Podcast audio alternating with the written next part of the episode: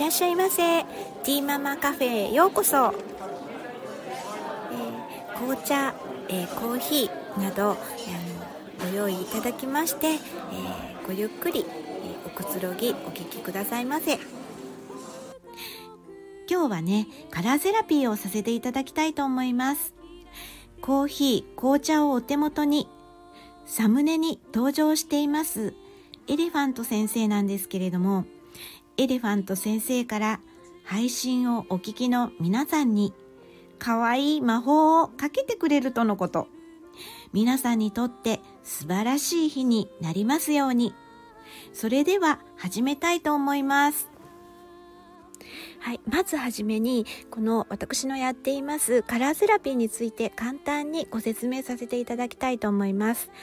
一応とりあえず週に1回月曜日に、えー、毎週ね、1回カラーセラピーを、えー、させていただきます。1枚引きで、えー、そのカラーに、沿った、え簡単なね、えお話をさせていただきます。で、そこから1週間っていう形になってますけれども、あの過去にもねカラーセラピーを、えー、していますのでいや私はこのカラーが、えー、この1週間の、えー、ラッキーカラーだっていう風で感じたなら本当にその、えー、違うね、えー、カラーをラッキーカラーに使っていただいてもいいですし本当にあのその時それぞれのあの感じたものを、えー、チョイスして、えご活用を、えしていただいたらっていうふうに思っています。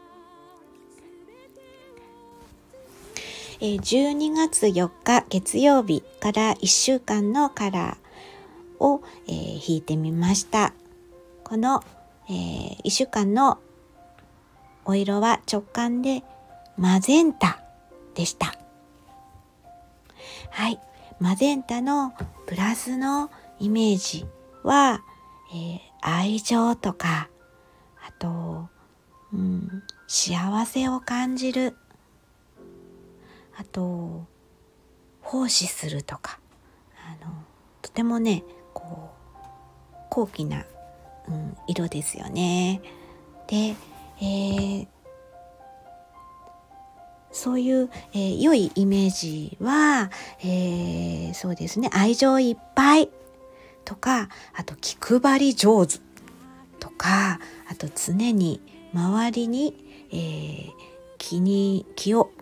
つけて気をかけているとか、うん、そういったあの良いイメージがありますね。でちょっとこうその何て言うのかな。マイナスっていうかうんそういうこうイメージを、えー、持たれたうん方にはえっ、ー、とそうですねこう、まあ、ちょっと執着するとかうんあとこううん自分なんてっていうね、うん、そういううん、なんていうの？こうそういうこう気持ちっていうかな。こう嫉妬心であったりとか、うん、あとこう、うん、愛情が自分自身にこう、うん、足りてない不足感とか。そういったことがある、うんまあ、色のね意味があります。で、えー、とそうですね。マイナスに、えー、感じた場合のおすすめとして、えーと、嫉妬心や執着心などを感じる時は、えー、グリーン系や、えー、ブルー系を、えー、お手元にねあの持っているといいと思います。でグリーン系は、うん、そうですねなんかこうちょっと観葉植物を語るでもいいですしうん。ま、クリスマスもねもうじきしたら近いのでもう12月に入っちゃうんでね、えー、なのでそういう、うん、なんかこう緑のねそういう、うん、ポポインセチアとかどうなんでしょう。赤いものの下に、えー、緑の葉っぱがなどがありますのでなんかそういうのもいいと思います。あとブルーブルー系として、うん、えー、そうですねまあブルーのね小物であったりとか、えーと、あとはまあやっぱこう水とかね海とかそういったものもいいですね。あと愛情不足とかあの、まあ、自分自身にね愛情が足りてないというか自分のことをね、うん、愛してないとかそういう感じの時にはえピンクとか優しい色ですねピンクとかあとまあこれもグリーン系っていうことでそういったものを取り入れるといいと思います。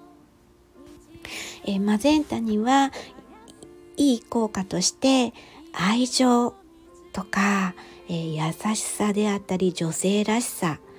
えー、積極的であったりとか癒しなどもあります。はい。こんなところで、えー、1週間ね、えー、そういった形で色をねこうプラスにマイナスに、ま取り感じた方には、えーと、それぞれ、えー、ピンクグリーンブルーや、えー、またマゼンタなどを、えー、取り入れて、え使ってみてはいかがでしょうか。はい、それでは最後にエレファント先生からこの配信をお聞きの皆さんに、えー、魔法をかけてくださいます。それではお聞きください。それではどうぞ。